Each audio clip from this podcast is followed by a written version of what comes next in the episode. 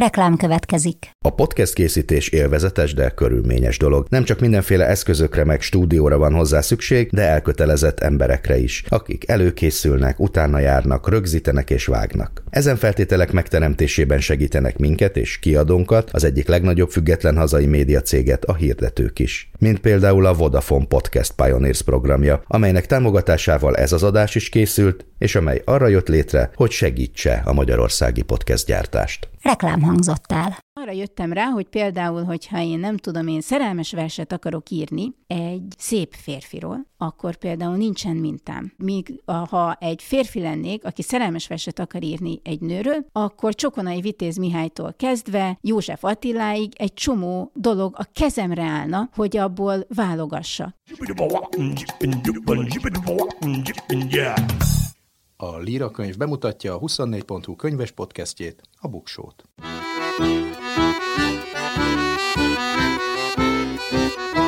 Ez itt a Buksó, olvasásról, könyvekről, mindenféle jóról. Én Nyári Krisztián vagyok. A Buksó 51. epizódját a költészet napjának szenteltük, versekről fogunk beszélgetni Túri Tíme a költővel és szerkesztővel, aki a Szép Versek című antológiát is szerkeszti, és hamarosan megjelenik legújabb verses kötete is, de nem a magvetőnél, ahol szerkesztő, hanem egy másik kiadónál, hogy ez miért van így, arról is meg fogom kérdezni. Versekkel kapcsolatos vicces és kevésbé vicces rekordokat is hoztam, végül pedig tíz a napokban vagy hetekben megjelent, vagy a közeljövőben megjelenő verses kötetet ajánlok, és plusz hármat, amelyeket nem magyar szerzők írtak, csak fordítottak. Száz év magány. Számok a sorok között, érdekes adatok a könyvek világából. Költészet napjára költészettel kapcsolatos rekordokat hoztam a száz év magányba. Például, hogy ki volt az első költő. Ez ugye nem olyan egyszerű magától értetődő kérdés, mert nyilván egy ősember volt az első költő, vagy egy ősmajom, de akinek a nevét is tudjuk. Az első szerző, akinek feljegyezték a nevét a történelemben, az egy nő, méghozzá egy mezopotámiai költőnő, egy hercegnő is, Enhedo Anna papnő. Szóval ugyanúgy, ahogy az európai költészetben is egy nő az első Sappho, ezer évvel korábban már volt egy másik nő. Egyébként ő cím nélkül írta ezeket a Inanna himnuszokat, ennek nyilvánvalóan volt vallási funkció is, de ezért ezek bizony versek a javából, Krisztus előtti 23. században keletkeztek, tehát ő az első nő. Az első nem csak töredékben fennmaradt vers, az egy száz évvel fiatalabb, és azt többen ismerik, ez a Gilgames eposz, amit a Sumer kezdete okán, amit címként is szokás alkalmazni, aki a mélységet látta. Így kezdődik, tehát nagyon is költői. Ennek is több darabja van persze, és többféle szövegváltozat, de azért ő nagyjából megvan az egész. És van egy másik, ami lehet, hogy idősebb ennél, de ezt nem lehet eldönteni. A Mese a hajótörött tengerészről című Ó Egyiptomi versről van szó, ami lehet, hogy több száz évvel megelőzi a Gilgamest, ezt nem tudjuk biztosan. A legrégebbi fennmaradt szerelmes költemény az a sumérok idejéből, szintén bőven az időszámításunk előtt eh, keletkezett, nagyjából Krisztus előtt 2037 és 2029 között, és az egyáltalán nem romantikus nevű Isztambul 2461 1-es címen őrzik ezt az agyaktáblát, amin megőrződött, és ezt egy Susin nevű sumér király menyasszonya nevében szól ez a vers, tehát egy harmadik nő a költészet elejéről. Ebben a költeményben egyébként ez a ókori egyiptomi papnő val, szerelem, val szerelméről országa királyának, és ez nagy hasonlatosságot mutat egyébként Salamon király énekekénekével, azt is mondják, hogy lehet, hogy ennek a bibliai szerelmes vers ciklusnak a prototípusáról.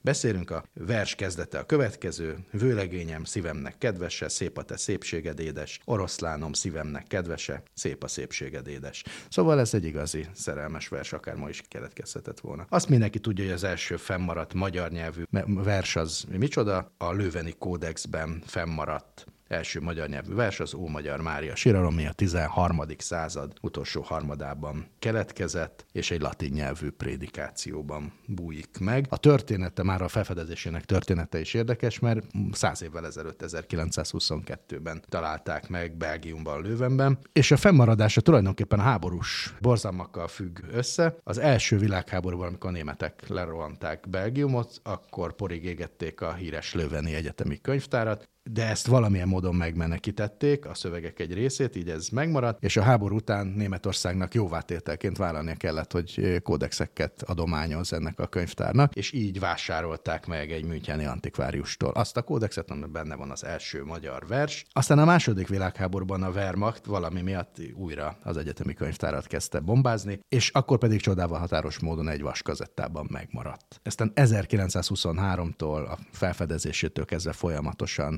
akarta a magyar állam, hogy ez valahogy hozzánk kerüljön. Ezen sokáig kellett dolgozni, már csak 1982-ben tért haza. Az első magyar nyelvű nyomtatott verses kötet viszont Tinódi Lantos Sebestyéné 1554-ben jelent meg, és Krónika címet viseli. És akkor néhány kevésbé, vagy nem kevésbé fontos, de leginkább talán vicces adat. A valaha megjelent leghosszabb költemény a Manas című kirgiz népi eposz, amit egyébként 1958-ban kiadtak nyomtatott formában. Azóta nem próbálkoztak ezzel, és nem is fordították le semmilyen nyelvre. Egészében 500 ezer sorból áll ez a három részes eposz, rövid lefolytott részek azért elérhetőek. A leghosszabb vers a híres perzsa költő Firdausi műve és Shahname címet viseli, ez körülbelül 977 és 1010 között született, és ez Iránnak, a nagy Iránnak a nemzeti eposza, és a világ leghosszabb epikus költeménye. Egyben, amelyet egyetlen költő írt bizonyított módon, 50 ezer kétsoros versből áll, ezt 30 év alatt írta a derék Firdausi. Csak a versorokat tekintve egyébként John Bradburn nevű 20. századi költő volt a legtermékenyebb költő, összesen 169.925 sort írt le életében, ez 6000 többnyire szonett formájú vers, amit nagyjából 11 év alatt írt le, tehát évente 600 szonettet írt, azért az rendes teljesítmény. Egyébként megnéztem, azok rendben vannak, tehát nem csak arról szól, hogy GPS-en írta, ő nem a ChatGPT volt, hanem egy igazi költő. És akkor végére egy teljesen értelmetlen adat. A legnagyobb versmondó versenyen 22.703 résztvevő vett részt, ezt természetesen Kínában rendezték meg, 2016-ban online is lehetett meg élőben is részt venni, és hát 22 ezer résztvevő vett részt. Hogy ennek van-e költészeti jelentősége, azt nem tudjuk, de sejtjük, hogy nincs. Könyvemberünk ezúttal Turi Tímea. A Buksó mai epizódja a költészet napján hangzik el, és három apropóból is hívtam mai vendégemet, Túri Timát. Egyrészt, hogy ma van a költészet napja, másrészt, hogy hamarosan megjelenik a verses köteted, harmadrészt, de nem utolsó sorban pedig, hogy hamarosan megjelenik a szép versek a te szerkesztésedben, majd beszéljünk arról, hogy miért te szerkeszted, és egyébként pedig a magvető irodalmi szerkesztőjeként rengeteg verses kötetet is szerkesztesz, tehát ma versekről fogunk beszélni, többek között a te verseidről. Szóval májusban jelenik meg a köteted, egyszerre egy beszéljen címmel a prékiadónál. Hogyha megnézzük a Wikipédia oldaladat, akkor úgy lehet számolni, hogy ez a hatodik verses kötet. De az a kérdésem, hogy te is így tartod-e számon, hiszen az első két kötetedet gyerekként írtad. Nem, nem így tartom számon, ha lehet rögtön egy nemmel válaszolni. Igazából egyik sem igaz. A hatodik sem igaz, a negyedik sem igaz, úgyhogy ha nem muszáj, akkor nem szoktam számolni, de néha muszáj. Nagyon sokat gondolkoztam ezen, azért gondolom, hogy ez inkább a negyedik, mert amit gyerek gyerekként ír az ember, akármennyire a legjobb szándék van benne a megmutatásra és a kommunikációra, azért az egy nagyon másfajta tudatossági foka az írásnak. Tehát inkább azt mondanám, hogy ez a mínusz egyedik és az a nulladik kötetem volt, amik még gyerekként megjelentek, és akkor később a, a felnőtt kortól számolom a, a köteteket, már amikor számolni kell. Igen, azért én még egy kicsit ezekről a kötetekről nagyon röviden beszélnék. Ugye néhány évvel ezelőtt találtam meg ezeket a magam számára az interneten, és akkor utána beszéltünk is róla, hogy, hogy ez nekem nagyon izgalmas olvasvány volt, annak ellenére, hogy ez egy, egy virtigli gyerekverskötet, tehát gyerek írta, és nem akar felnőtt lenni benne, de mégis valahogy olyan kívülről tudod nézni már kislányként is ezt a pozíciót, hogy ez valami, valami elképesztő. Szóval, hogy ezek nem gügyögős versek, nagyon is komolyak, meg bennük van a gyermeki őszinteség, de mégsem olyan, mint amit minden gyerek ír életében. És azt írod, hogy ezt a könyvet azoknak ajánlom, akik gyerekek, olyanok, mint én, és olyan felnőtteknek, akiket akiket érdekel a gyerekkor, mert megversesített gondolatok vannak benne. Kérem, ha jó is a könyv, ne tartsanak költőnek. Rendkívül alapos megfigyelések vannak benne. Te hogy voltál ennyire érett hat évesen? Nem tudom, ez adódott. Nekem inkább az a, az, az érdekes például ezzel az előszóval utólag szembesülni, hogy annak ellenére, hogy próbálom ezt az egészet időben és egyébként is távol tartani magamtól, egyrészt azért, mert azt gondolom, hogy egy gyereknek könnyebb úgy írni, mint egy gyerek, vagy könnyebb úgy beszélni, mint egy gyerek. Végül is valami hasonlót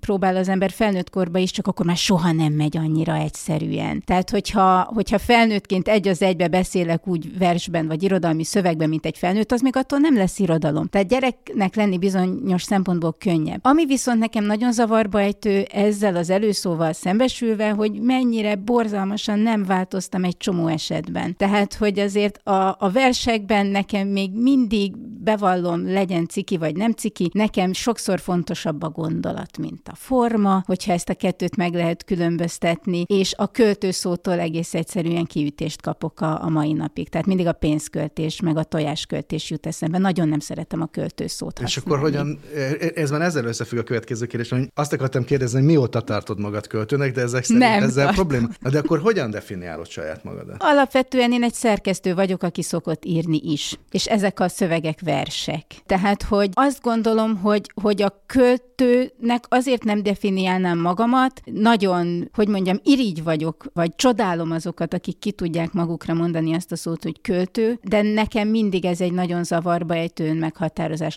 Az ember nem ír napi nyolc órában verset. Tehát, hogy azt gondolom, hogy az Kivéve ember... a Vörös Sándor. Kivéve a Vörös Sándor, igen, hogy Vörös Sándor mondjuk mondhatta is magára, hogy költő, hát.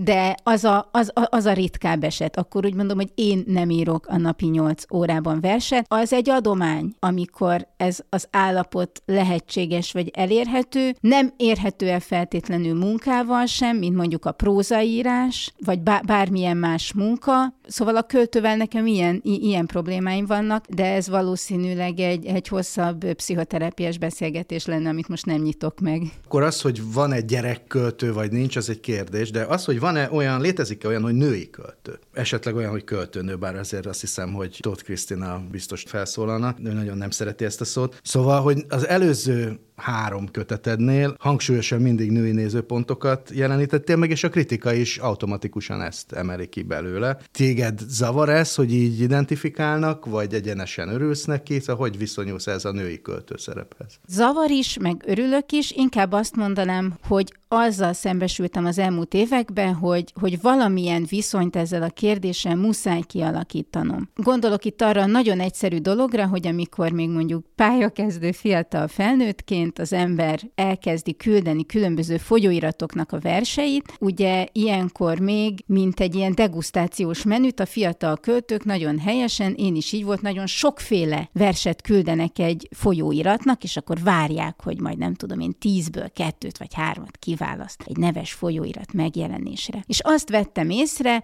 hogy akár miért küldök, nem tudom én, komoly gondolati létösszegző költeményeket, nem voltak azok, de én így éreztem, akármit küldtem, mondjuk a folyóirat szerkesztők azokra a versekre rezonáltak, amikben ez a női szempont érvényesült. És akkor azon kezdtem el gondolkodni, hogy egyszerűen nem tudom megkerülni ezt a kérdést, muszáj valamilyen viszonyba állnom ezzel. Van mondjuk két út, két szélsőséges út, az egyik mondjuk akkor ez legyen a Nemes Nagy Ágnesi út, aki azt mondja, hogy nem érdekel, megyek előre, nincsen nőköltő vagy költőnök, csak költészet, és egy ilyen gondolati útra megy elő az ember. A másik út az az, hogy oké, okay, akkor aknázzuk ki, nem tudom, ezt a fajta női költészetben való lehetőséget, vagy nézzük meg, hogy mi van, hogyha tényleg ezt tudom jobban csinálni, vagy ebben van valami. És Igazából a mai napig engem az érdekel, hogy van-e harmadik út. És egy kicsikét azt éreztem akkoriban, hogy akkor végül is hála az égnek, ha az ember verset ír, vagy szöveggel foglalkozik, akkor a szavak vele vannak. Tehát, hogy mi van akkor, hogyha én ezeket a dilemmákat, ezeket a, nem tudom, konfliktusokat nem a verseken kívül vívom meg magammal, hanem a versekben. És ugye a versben, meg az irodalomban az a nagyszerű dolog, hogy jelenthet többet. Egy verses könyvben az a nagyszerű dolog, hogy több vers is szerepelhet. Nem kell, mint egy, nem tudom, publicisztikai írónak csak egy véleményhez kizárólag ragaszkodnom, hanem ki tudok próbálni különböző utakat. Mi van, hogyha ezt gondolom? Mi van, hogyha azt gondolom? Mi van, hogyha egy másik fajta, nem tudom, életstratégiát valósítok meg? Szóval ez egy nagyon összetett kérdés, és erre az összetettségnek az érzékeltetésére a versek szerintem alkalmasak. Ugye az első kötetednek a címe is az ott, hogy jönnek az összes férfiak, tehát ez már önmagában is pozícionálta az olvasót, hogy akkor megpróbálja női költészetként olvasni. Én Abszolút most... volt bennem egy ilyen dolog, hogy nagyon hosszú volt például a címadási procedúra, akkor és akkor volt bennem egy ilyen pimp dolog, hogy na neztek, akkor legyen. Én megpróbáltam direkt úgy olvasni, most ahogy erre a beszélgetésre készültem, hogy ezt, meg, ezt, ezt félre lehetett tenni. Ezt a, a, azt, hogy ez egy női költészet, és tulajdonképpen igen, de, de kell hozzá egy, hogy mondjam, egy ilyen szellemi vasúti váltó átkapcsolás, hogy erről megfeledkezzen az ember, mert ezek azért egyetemes témák, magányról, párkapcsolatról, elbeszélhetőről és elbeszélhetetlenről, szóval olyan dolgokról szólnak, amiről a Nemes Nagy Ágnesi költészet is szól, de közben pedig azért megértem azokat a kritikusokat, akik ezt emelik ki belőle, vagy azokat az olvasókat, mert hát ez ugye nagyon ott van. A dolgok, amikről nem beszélünk kapcsán, mondtad egy, egy, egy interjúban, hogy minden nőnek van egy története, amit nem mesél, tehát talán mindenkinek. Miben más a nők el nem mesélt története, mint, mint bárkié? És hogyan, miért hangzik ez máshogy versben? Az ennek a, a mondatnak a, a, a remélt kontextusa az inkább az volt, hogy mi van, hogyha az, hogy nem tudom, én nő vagyok, az egyrészt ugye persze egy biológiai adottság is, másrészt egy lelki hangoltság is, de mi van, hogyha az egésznek van egy narratív természete is. Tehát ez ebből a szempontból egy ilyen kicsit egy ilyen vicc akart lenni, hogy nem a test, nem a lélek tesz nővé, hanem az, hogy, hanem hogy van egy történetünk, amit, ami, amit nem beszélünk el. Valószínűleg biztos vannak a férfiaknak is ilyen történetei. Egész egyszerűen történetileg a hallgatás jobban megy a nőknek. Tehát, hogyha azt nézzük, hogy mondjuk, mondok egy megfoghatóbb kérdést. Én gimnazista lányként, mint a legtöbb gimnazista lány, mindenféle nagyon bonyolult, reménytelen szerelembe gabajottam, és mint olvasó ember azt gondoltam, amit néha sajnos ma is, vagy nem sajnos gondolok, hogy mi van akkor, hogyha az irodalmi könyvek, vagy az irodalmi művek, azok valamiféle mintákat tudnak adni. És arra jöttem rá, hogy például, hogyha én nem tudom, én szerelmes verset akarok írni egy szép férfiról, akkor például nincsen mintám. Míg ha egy férfi lennék, aki szerelmes verset akar írni egy nőről, akkor Csokonai Vitéz Mihálytól kezdve József Attiláig egy csomó dolog a kezemre állna, hogy abból válogassa. Az, hogy a női beszédnek a hagyománya az nem alakult ki az nincsen, és vannak nagyon érdekes, nem tudom, kísérletek arra, hogy, hogy utólag hogyan lehet megteremteni ezeket a hagyományokat. Ezeket a kísérleteket én is nagyon érdekesnek és inspiratívnak tartom, de nem lehet behozni, és nem vagyok benne biztos, hogy ezt a hátrányt, mert azt gondolom, hogy bizonyos szempontból ez egy, ez egy lehetőség is. Az, hogy bizonyos, nem tudom, krízis helyzetekre az ember beszéddel vagy hallgatással felel, az az elmúlt, nem tudom,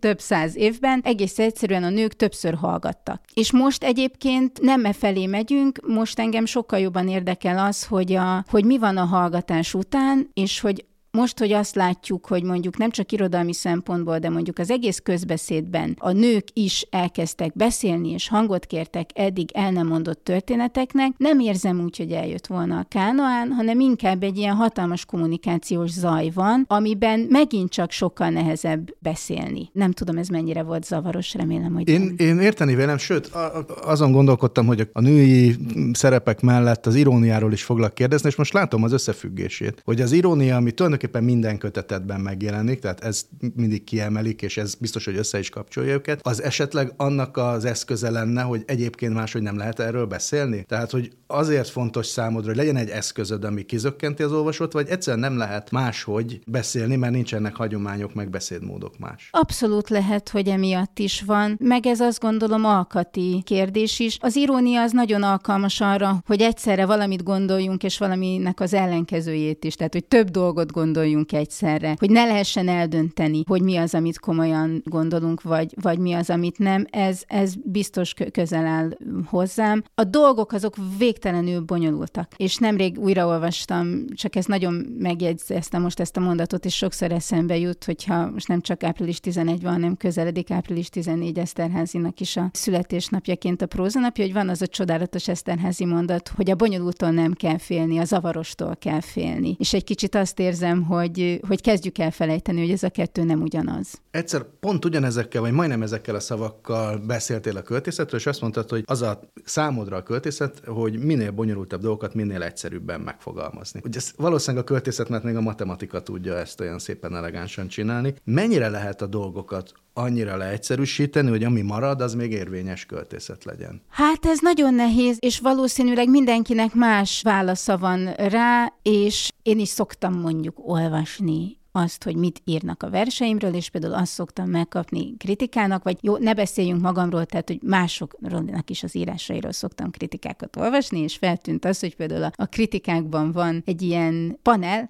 hogyha valami nem tudom, jól poentírozott, az nem jó. És én akkor csöndben mindig úgy meghúzom magam, hogy de miért? Tehát, hogy szerintem, hogyha valami nem tudom, például szerkezetileg frappánsan van megírva, én azt mindig egyfajta, nem tudom én, felülemelkedésnek gondolom, ami az irodalmi szövegeknek egy nagy, nagy erénye. Van olyan vélekedés, lehet, hogyha én valamire azt gondolom egy szövegre, hogy most valami nagyon egyszerűen sikerült valami nagyon bonyolult dolgot megfogalmazni, akkor lehet, hogy egy olvasónak az túl egyszerű lesz. Úgyhogy ez azt hiszem, hogy olvasmányfüggő. Azt mond mondtad, és akkor lassan eljutunk az egyszerre egybeszéljenhez, hogy a, jönnek az összes férfiak, az inkább arról szólt, hogy egy nőnek meg egy férfinak milyen viszonyai lehetnek egymással, az Anna visszafordul pedig sokkal inkább különböző nők közötti kapcsolatokat vizsgál. Ehhez képest akkor a, az egyszerre egybeszél, szerintem olvasóként, vagy én nekem ez jött le hogy a nő önmagával való viszonyát vizsgálja. Lehet ez is. Nekem inkább itt, itt fokozottan volt ebben az új könyvben az a kérdés, hogy, hogy ezt a fajta személyes és ezt a fajta közösségi beszédet ezt hogyan lehet összekapcsolni, és inkább, inkább beszédmódok érdekeltek. Próbálom ezt úgy mondani, hogy ne, hogy ne hangozzon hülyén. Szóval engem ebben a könyvben az,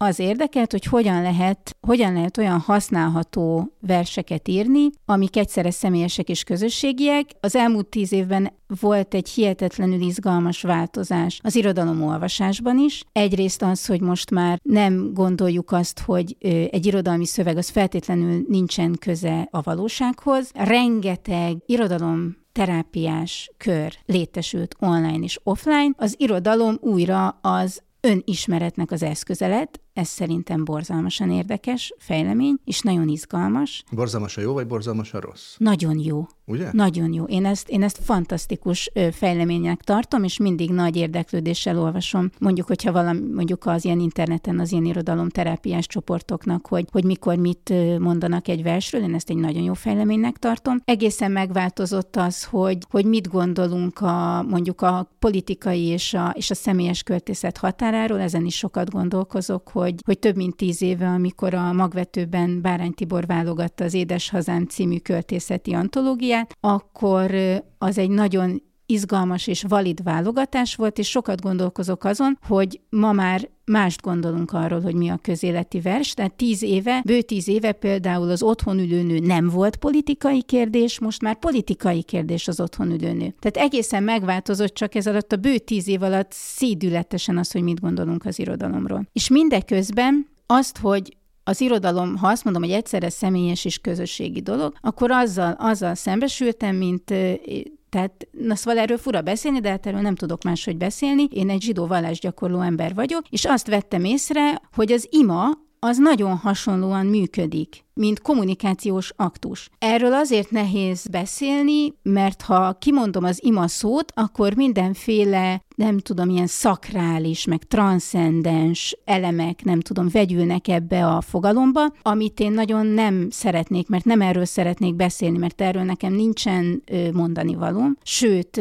nekem az a, az a tapasztalatom, hogy mondjuk például a judaizmus az egy nagyon praktikus, hogy úgy mondjam, egy ilyen hétköznap szervező csomag. Tehát amikor imádkozik az ember, az nem valami, nem tudom, szakrális és nem megfogható találkozás valami fenségessel, hanem az imádkozásnak nagyon komoly szabályai vannak. Mikor imádkozol? Mit imádkozol? Nem imádkozhatsz a saját szabaiddal. Milyen imákat mondasz? Milyen időközönként? Milyen ünnepkor? Mikor? Mindennek nagyon komoly meghatározott ideje van. És ami, a, ami nekem a legfontosabb volt, ahol azt éreztem, hogy a hozzám közel álló költészetnek ez a fajta imádkozás lehet funkcionálisan a rokonítója, hogy például a fő imát például csak közösségben lehet mondani, de csak magadban. Tehát muszáj, hogy egyedül imádkozzál, de nem lehetsz egyedül. Ahogy krízis helyzetben is mondjuk nem, mondjuk a, a zsidóság azt mondja, hogy például a gyászban nem lehetsz egyedül. Nem kell beszélned a másik emberre, de közéjük kell menni. Muszáj közösségben lenni. Tehát ez a nagyon érdekes kétarcúság, hogy közösségben vagyok, összekapcsolódok a közösséghez, de közben én egyedül kialakítok egy szöveghez egy viszonyt, ezt én nagyon izgalmasnak tartottam, és igazából azzal kísérleteztem ebbe a könyvbe, hogy ezt a fajta imakönyv-szerű struktúrát alapvetően nem ima szövegekkel, hanem hétköznapi, egyszerre közösségi, de személyes szövegekkel hogyan lehet egybefésülni. Hát azért nagyon érdekes, amit mondasz, mert nem olyan régen volt egy amerikai neurológiai kísérlet, ami azt uh-huh. állapította meg, hogy a ilyen emeri-szerű vizsgálat segítségével, hogy a, van három dolog, amikor ugyanazok a nagyon intenzív neurológiai folyamatok játszódnak le egy ember agyában, és nem magyarázatot nem ad rá, uh-huh. de hogy ez a, a vers olvasás, uh-huh. az imádság, meg bonyolult matematikai képletek fejben való megoldás. Oh Ó, ezt nem tudtam. Tehát, hogy, Fantasztikus. hogy valahol uh-huh. ugyanarra az eredményre jutottatok. Uh-huh. Ugye az egyik szervező, strukturális szervező elvernek a kötetnek, hogy az imádságnak a különböző lépései visszatérnek, és ha nem is ciklusokra bontják a kötetet, de azért jól elkönthető részekre. Ugyanakkor az egyes részekben pedig már történetek vannak, a versek egymással is valamilyen viszonyba kerülnek, és megjelennek nagy történetek, nagy narratívák, nagy mítoszok, és itt nem csak bibliai történetek vannak, hanem a, a, a görög mitológia történetei, például Odysseus. Innen folytassuk majd, előtte megkérlek, hogy a Hírfolyam című verset olvas föl nekünk. A Hírfolyam. Odysseus úgy ment el, mintha el sem ment volna. Hiába volt távol. Mindig feltöltött egy képet, megosztott egy bejelentkezést onnan, ahol épp volt. A gyanútlan szemlélő úgy érezhette, ugyanúgy köztünk van, olyan közel, olyan távol, mint a szomszéd városban lakó régi osztálytárs. Csak a tenger. Az ragyogott valószerűtlenül a háttérben. Csak az utcák voltak meglepően tiszták. És biztos volt pár poszt, amit úgy állított be, hogy ne lássa senki más, csak ő. Megjelennek ebben a kötetben ezek a nagy kollektív mítoszok, itt az Odysseus, Odysseus több versben is visszatér, az Ószövetség megidézése és a hétköznapi szituációkkal való ütköztetése ezeknek. Hétköznapibbak vagyunk, vagy, csak, vagy éppenséggel ugyanolyanok vagyunk, mint elődeink, mint az Odysseusok, akikből mások csináltak ilyen mitikus hősöket. Egy kicsit ez a, a személytelenítést segíti nekem a szerepversek, vagy ezeket a személytelen személyesítéseket. Tehát, hogy mi van akkor, hogyha keresünk olyan nagy történet történeteket, amik mindenki számára ismertek, és megpróbáljuk kibillenteni egy másfajta nézőpontból. Ez azért egy nagyon bevett hagyománya nem csak a költészetnek, hanem az írásnak is. Engem az érdekelt, hogy, hogy mit lehet kezdeni ezekkel a, ezekkel a nagy történetekkel, mondjuk így magánmitológia szempontjából, és mondjuk a, a, a bibliai történetek esetében meg ki tüntetetten így van, tehát, hogy mondjuk ilyen biblia, nem tudom, drámás más foglalkozásokon lehet nagyon érdekes dolgokat megtudni az embernek saját magáról. Ugye az egy nagyon egyszerű funkciója van ennek, hogy mi van, hogyha beleképzeled magad a szereplőnek az egyik helyzetébe, mi az, amit ebből megtudsz magadról, mi az, amit megtudsz másról. Tehát igazából ez, ez, egy, ilyen, ez egy ilyen játék. Az, hogy ezek nagy elbeszélések, az, az, az abban segít, hogy, hogy mások számára is könnyen elérhető történetek, amikkel kapcsolatban meg tudjuk fogalmazni a saját történetünket. Az irodalom úgy általában is, de a költészet mindenképpen azért egy kicsit a másik bőrébe bújás képességének gyakorlása. És ezért gondolom fontosnak, hogy megjelennek olyan szereplők, akik egyébként ezekben a nagy mítoszokban, hát csak ott a háttérben vannak, ha egyáltalán. Tehát a nagy férfi héroszok melletti szereplőket is helyzetbe hozod ebben a kötetben, Kirké, Sára és, és mások ezek a figurák előbújnak újra az emberiség emlékezetéből, vagy segíteni kell, hogy előbújjanak, mert ezt nem, te, nem csak te csinálod, hanem szerintem az elmúlt tíz évet megnézzük, máshol is előkerül ez a fajta megközelítés ezeknek a nagy mítoszoknak. Persze, hát nem, nem véletlenül, de ugye a hangsúlyokra fel lehet hívni a figyelmet, de hát azért ezekben a történetekben ennek a, mondjuk ezeknek a mellékalakoknak, vagy ezeknek a női mellékalakoknak a nagy teherbírása azért nagyon benne van ezekben a történetekben már eleve, tehát hogy azért tudjuk egy kiinduló pontnak használni őket, mert ezeknek a történeteknek már eleve eléggé, hogy úgy mondjam, ha nem is emancipatórikus csak az elmesélései, de nagyon sokat tudnak ezeknek a nőalakoknak az erejéről. Alsóként is érzem, de néha ki is mondod, hogy mint hogyha feladnád a, a megértésre vonatkozó törekvésedet a férfiakkal szemben. Tehát, hogy nem csak azon, amik van egy csomó ironikus és egyébként nagyon szórakoztató leírása, hogy izzadó csirkecombot szopogató szörös pacák valójában Odysseus, de tényleg nem érdekel a történetekben szereplő férfiaknak a motiváció, vagy egyszerűen csak ki akarsz billenteni? Igen és nem. Ez is, ahogy mondtam, hogy, hogy én a kritikákra nem tudok máshogy reagálni, itt nem, a, nem, nem negatív kritikákat értek, hanem megjegyzésekre nem tudok máshogy reagálni, mint verseken keresztül, és találkoztam azzal, nem tudom a megjegyzésen, hogy én miért mindig csak női szerepverseket írok, és akkor ezt gondoltam végig, hogy hogy ez miért van így, nem csak, de mondjuk túlnyomó részt. És egész egyszerűen az empátiának bizonyos szempontból vannak korlátai. Ez egyébként lelki szempontból ő nem biztos, hogy rossz. Tehát, hogy valahol meg kell húzni az ember empátiájának a határát. Tehát, hogy persze nem gondolom azt, hogy ne lehetne mindenkivel empatikusnak lenni, és ne lenne ez a cél,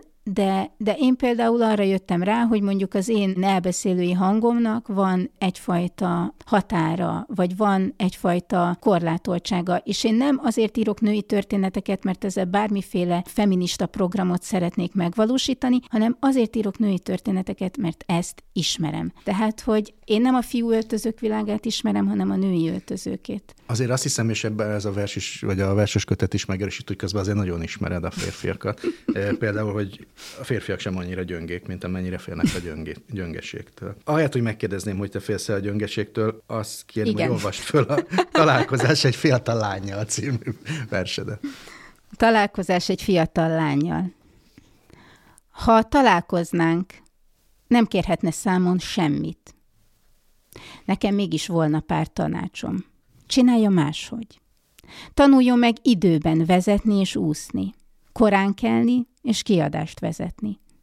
Tanulja meg használni a testét, egyáltalán tanulja meg, hogy a teste ő. Tanulja meg hibázni, és ne írjon naplót, ne húzza el a kezét, üljön fel a buszra, ne hordjon kéket barnával, vagy legalább figyeljen az árnyalatokra. Legyen óvatos a neonszínekkel. Veszítse el a szüzességét korán, legyen szerelmes később és ne csináljon mindent feladatszerűen. Ha elrontja, az árát én fogom fizetni. Mivel kéket hordok barnával, már csak azt De figyeltél az árnyalatokra. Májusban jelenik meg ez a kötet, tehát nem a költészet napjára, és a Pré kiadó adja ki, tehát most egy kicsit praktikusabb vizekre evezünk, hogy miért hiszen te a magvető kiadónak vagy a főszerkesztője. Éppen ezért, hogy mondjam, szakmai lelkiismereti válságba kerültem folyamatosan, és azt éreztem, hogy, a, hogy ezeket a szerepeket jobb, jobb külön tartani, az egyrészt ugye a munkámnak a nagy része, hogy nagyon sok kéziratot kell elutasítani. És azt éreztem, hogy, hogy kifejezetten a versek az egy nagyon korlátozott lehetőséggel bíró műfaj, és amikor el kell utasítanom egy még oly tehetséges fiatal költőt, arra gondolva, hogy korlátozottak a verskiadási lehetőségeink, akkor nem éreztem magamat jól, hogy mindeközben én a saját, nem tudom, munkahelyem kiadójába jelenek meg. Tehát azt éreztem, hogy, hogy úgy mondjam, a szerkesztői szakmai lelkiismeretem miatt is mentem el, meg a szerepeknek a különtartása miatt, a prében pedig egy nagyon, nagyon barátságos és, és támogató kicsi műhelyre leltem. Egyébként is nem, nem biztos, hogy, hogy az mindig szerencsés, vagy nekem nem volt szerencsés, hogyha ugyanabban az étteremben vacsorázik az ember, ahol közben ő a pincér. Beszélj kicsit a legutóbbi munkáidról, versszerkesztői munkáidról, hogy mind dolgoztál mostanában. Most a költészetnapra nálunk a, a magvető időmérték sorozatában két verses könyv érkezik, mindkettőt egészen véletlenül én szerkesztettem. Ez az egyik Pál Sándor Attilának a Dalos könyv című könyve, a másik pedig Keller Vessel Klausnak a Háta mögött a hulló porcelán című egy levegőre mégiscsak kimondható című verses könyve. Szerző nevével együtt már nehéz. Így van. A Keller Vessel Klaus nálunk első kötetes szerző, és nagyon-nagyon izgalmasnak tartom azt a fajta világot, ahogy lát azt a fajta frissességet. Nagyon érdekesnek tartom, hogy egy fiatal pályakezdő költő az nem azt az utat választja, ami szintén egy valid út, és sokan választják, hogy megtalálnak egy hangot, és akkor azt tökéletesítik, hanem nagyon sokféle hangon tud megszólalni, és nagyon sokféle formában tud megszólalni, és ebben a sokféleségben nagyon jól meg tudja szolgáltatni szerintem azt a, azt a nagyon torokszorítóan várakozást teli érzést, amit eleve mondjuk a, a fiatal felnőttkor a kapunyítási pánik jelent, és végtelenül üdítőnek tartom, hogy valami nagyon nagy derű árad ezekből a, ezekből a versekből. A Pásándor Attila, ő neki ez a már a negyedik könyve lesz, harmadik verses és negyedik könyve a magvetőnél, nála pedig nagyon szeretem szintén azt a konokságot, amivel a saját választott témájához kapcsolódik. Ő is megfogadta azt a tanácsot, azt a ki nem mondott tanácsot, hogy arról kell írni, amit az ember ismer, és azt, hogy mondjuk a, a vidéki, falusi Magyarországban milyen felnőni, milyen visszatérni, milyen az emlékezésnek a lehetősége, vagy akár ennek a, ennek a személyes személytelen beszédnek milyen hangjai lehetnek, azt nagyon-nagyon izgalmasnak tartom, és nagyon szeretem azt a, azt a szuverén hagyomány válogatást, amit a Pál Sándor Attila kötetében megvalósít. Például szerintem gyönyörű vers, és viszonylag keveset beszélünk, mert az irodalmi emlékezet elfelejtette, mert hát nem tud mindenre emlékezni, Nagy Lászlónak a Mennyegző című gyönyörű hosszú prózaversét. Ennek például egy egészen szívbe markoló, nagyon jellemzően 2000-es évek utáni falusi lakodalomba valósítja meg a Pásándor Attila ezt a mennyegzői stílust, úgyhogy én nagyon élveztem ezeknek a verseknek a sokféleségét. Beszéljünk egy kicsit a szép versekről, mert azért ez egy speciális verses kötet, amit idén te szerkesztesz. Ugye most az elmúlt években ezt hagyományosan Szegő János igen. szerkesztette, miért cseréltetek? Én régóta rá akartam beszélni a Jánost, idén beadta a derekát, hogy cseréljünk antológiát. Évek óta szerkeztem én a körképet, ő a szép verseket, és azt vettem észre, vagy azt vettük észre magunkon a válogatásnál, hogy egy idő után kezd, mint minden nagyon sok éven át végzett munka, egy kicsikét mechanikussá válni, ami sem a szerkesztői figyelemnek, sem a válogatásnak nem tesz jót, úgyhogy ezért szerettünk volna cserélni, hiszen mindannyian olvasunk egyébként minden műfajban, így talán nem tudom, mások is lehetőséget kapnak mindkét műnem oldaláról, mert másokra figyelünk, óhatatlanul lehet, hogy mások pedig emiatt ki fognak maradni, de ez mind a kettőnknek nagyon-nagyon érdekes volt ez a csere. Jövőre lesz 60 éves a szép versek, azt hiszem ez az egyik legrégebbi, folyamatosan megjelenő irodalmi sorozat Magyarországon, és hát nem csak a kora miatt, hanem a kezdetektől való súlya miatt azért ez egy kitüntetett kötet, hiszen aki ebbe benne van, az bizonyos értelemben benne van a kánonban. Ez hatalmas felelősség. Szegő János azt mondta erről, hogy ő, ő azt a megközelítést alkalmazta, hogy hát kevesebb szöveg, minél több szerző, hogy megmutatni, hogy, hogy egyáltalán hányféle ez a magyar költészet. Te ezen változtattál valamit, vagy a kiinduló pontotok azonos? A, a kiinduló pontunk azonos. Nagyon-nagyon sok szerző jelenik meg azért a körkében és a szépversben is. Valóban nagyon nagyon nagy felelősség, de, de azt gondolom, hogy a, hogy a megjelenési lehetőségeknek a, a pluralizálódásával azért ennek a kánon teremtő ereje azért egy kicsikét relativizálódott. Azt még mindig nagyon érdekes azzal ö, szembesülni, hogy milyen, milyen sokat jelent ez. Az ember nem is gondolná egy-egy szerzőnek. Hát mert ez maga a kánon, hogy sokat hát, jelent.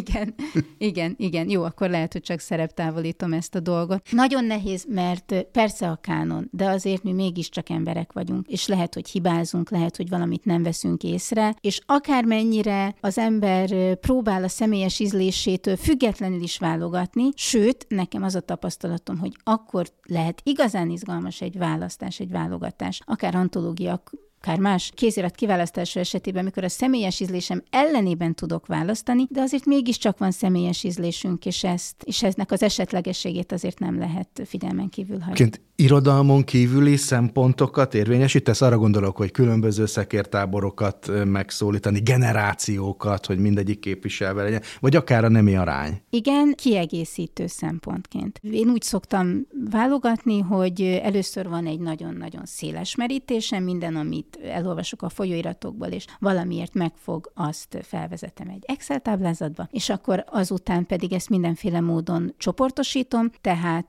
női kvótát én igenis azt bevallom, én használok. Nagyon érdekes, hogy nem lehet 50, nem lehet elérni az 50 százalékot, vagy lehet, hogy el lehetne érni, de mivel én ezt kiegészítő megoszlás, tehát egy kiegészítő szempontnak használom ezért, az a tapasztalatom, hogy egyharmad fölé, tehát 30-35 százalék fölé nagyon nehéz menni. Női-férfi arányokba valamennyire figyel az ember, nem tudom, hogy a korfa is elég széles legyen, tehát legyenek idősek és nem idősek, fiatal pályakezdők. Nekem nagyon érdekes felismerés a körkép és a szépversek esetében is az idős pályakezdőnek az egyre izgalmasabb kategóriája. Tehát nem csak fiatal pályakezdők vannak, hanem jellemzően valószínűleg lehet, hogy a nyugdíjazással, tehát hogy nagyon, nagyon, nagyon izgalmas idős pályakezdők is vannak. A szekértáborok pedig már, hát ki az, aki már meg tudja állapítani a frontvonalakat. Tehát, hogy arra nem tudok figyelni, mert a jó Isten tudja, hogy hol vannak ezek a vonalak. Top 10. Egy polsznyi jó könyv. 10 plusz 3 verses kötetet hoztam, mindegyik a közelmúltban jelent meg, vagy fog megjelenni néhány héten belül. Ág István Requiem a napkiadó gondozásában jelent meg. Ág István 85. születésnapjára, ő a legidősebb költő ebben a mezőnyben, meg a szép versekben is, és ezek a kötetnek a témái főleg búcsúversek, emlékezések, valami módon egyfajta elköszönése ennek a nagyon nagy életpályát maga mögött tudó költőnek. André Ferenc Kepler horoszkópírás közben letér a pályájáról. Című verses kötetét a jelenkor adta ki. Simon Márton írja a fülszövegben, hogy André Ferenc olyan könnyedséggel és erővel egyesíti a lírai hagyomány igen távoli irányait, ahogy a hurrikán kap fel városokat, fenyveseket, ovis csoportot, üvegcserepet, éticsigát, Arany Jánost. Falcsik Mari azt hittem, a jelenkor gondozásában jelent meg ez is. A remény utáni újrakezdés, durva, mégis elegáns, egyszerű, tiszta, mégis gazdag poétikája, írja róla a kötet szerkesztője. Keller Veszere Klaus hátam mögött a hulló porcelán a magvető gondozásában jelent meg a költészet napjára. Kemény Zsófi, Most vagyok soha, ez egy jelenkoros könyv, és szintén a napokban jelent meg. Kemény Zsófi versei kétféle akaratról beszélnek, függetlenedni és elszakadni, és közben valahogy mégis egymába, egymásba kapaszkodni, amikor elkerülhetetlenül megérkezik az ár, mondja róla a, a, az ajánlás. Egy másik megfogalmazás szerint Kemény Zsófi második verses kötete a tehetetlenségből kinyújtott kéz. Márton Ágnes Jaguár folyosó a Napkút kiadónál jelent meg, erről pedig Závada Péter írja azt a fülszövegben, Maró önirónia, felszabadult játékosság, és ami még ennél is fontosabb, a szédítően gazdag privát költői nyelv kialakításának belső igénye. Mehiát Zina álomból föl, vidékre le. A Szkolár fogja kiadni május elején. Terék Anna írja a kötet fülszövegében, Mehiat Zina kötetében a versek úgy építenek ki egy világot, mintha apró szilánkokból raknánk össze újra az életet, miközben ezen összerakáson keresztül figyelnénk meg, hogyan működik az ember, mint keresi magát, és hogyan próbál belecsimpaszkodni az időbe. Pál Sándor Attila dalos könyv, ez is a költészet napjára jelenik meg, és az előző verseskönyvhöz, a balladás könyvhöz hasonlóan a dal, mint műfaj megszólal megszólalási lehetőségeit is keresi, és hát meg is találja. Váradi Szabolcs válogatott versek című kötetét az erdélyi Bukárt kiadó adta ki a költő 80. születésnapjára, és hát ez egy nagyon jelentős költészet, és azt ígéri a kötet, hogy vannak benne olyan versek, szám szerint négy, amelyek itt jelennek meg először. Végül Závada Péter, a Muréna mozgása, ez is jelenkoros könyv, és csak május elején fog megjelenni, és a főszöveg szerint a Muréna mozgása az elmúlt három év verseit gyűjti össze, hogy beszéljen az emberi gonoszság történetéről, arról, hogy miben hasonlít egy kisgyerek keze egy elefánt ormányához, és hogy Szűz Mária dobhártyája tekinthető-e szűzhártyának. Végül pedig három fordítás kötetet is ajánlok, nagyon különbözőek. Louis de Camões Vétkek, Balsor szerelmek, Mohácsi Árpád fordításában a Kaligramnál jelent meg. Egy elsőrangú szonetköltőről van, klasszikus szonetköltőről van szó, portugál szerző, akinek 128 szonettje és 5 hosszabb költeménye van ebben a kötetben, amelyet Rákóczi István válogatott. Faludi György, Fetrengek, Parázna szabadon, félszáz istenes versfordítás, az Európa kiadó, adja ki majd április végén, és a költő által fordított vallásos istenes tárgyú versek szerepelnek benne benne. Végül pedig Szerhi Zsadán Harkiv Hotel Vonnák Diana fordításában a jelenkor adja ki, és az egyik legjelentősebb ukrán költőről, íróról és amúgy rockstarról van szó, aki Ukrajna talán legismertebb, legnépszerűbb krónikása, aki maga is jelenleg is ott lakik a háború által nagyrészt elpusztított Harkivban. Ez egy nagyon érdekes és ugyanakkor nagyon jelentős kötet. Thank you.